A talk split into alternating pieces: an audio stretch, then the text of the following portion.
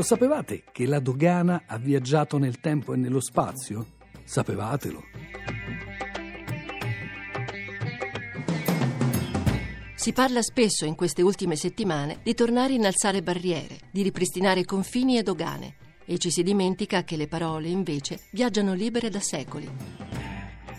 La parola dogana, ad esempio, ha origini lontane, sia in senso temporale sia in senso geografico. Infatti arriva in Italia nel Medioevo, poco dopo l'anno mille. Arriva attraverso il turco, ma ha un'origine persiana. La parola persiana da cui deriva è diwan, la stessa parola da cui proviene anche l'italiano divano, solo che in quel caso il tramite è stato l'arabo. Con diwan gli arabi indicavano un tipo di sedile lungo. Dato che gli uffici erano generalmente arredati con questo tipo di sedili, il vocabolo passò a indicare prima genericamente un ufficio pubblico e poi specificamente l'ufficio della dogana. E per rimanere in tema, da un'altra parola araba, kabala, che voleva dire garanzia, cauzione, contratto, viene anche l'italiano gabella, cioè tassa.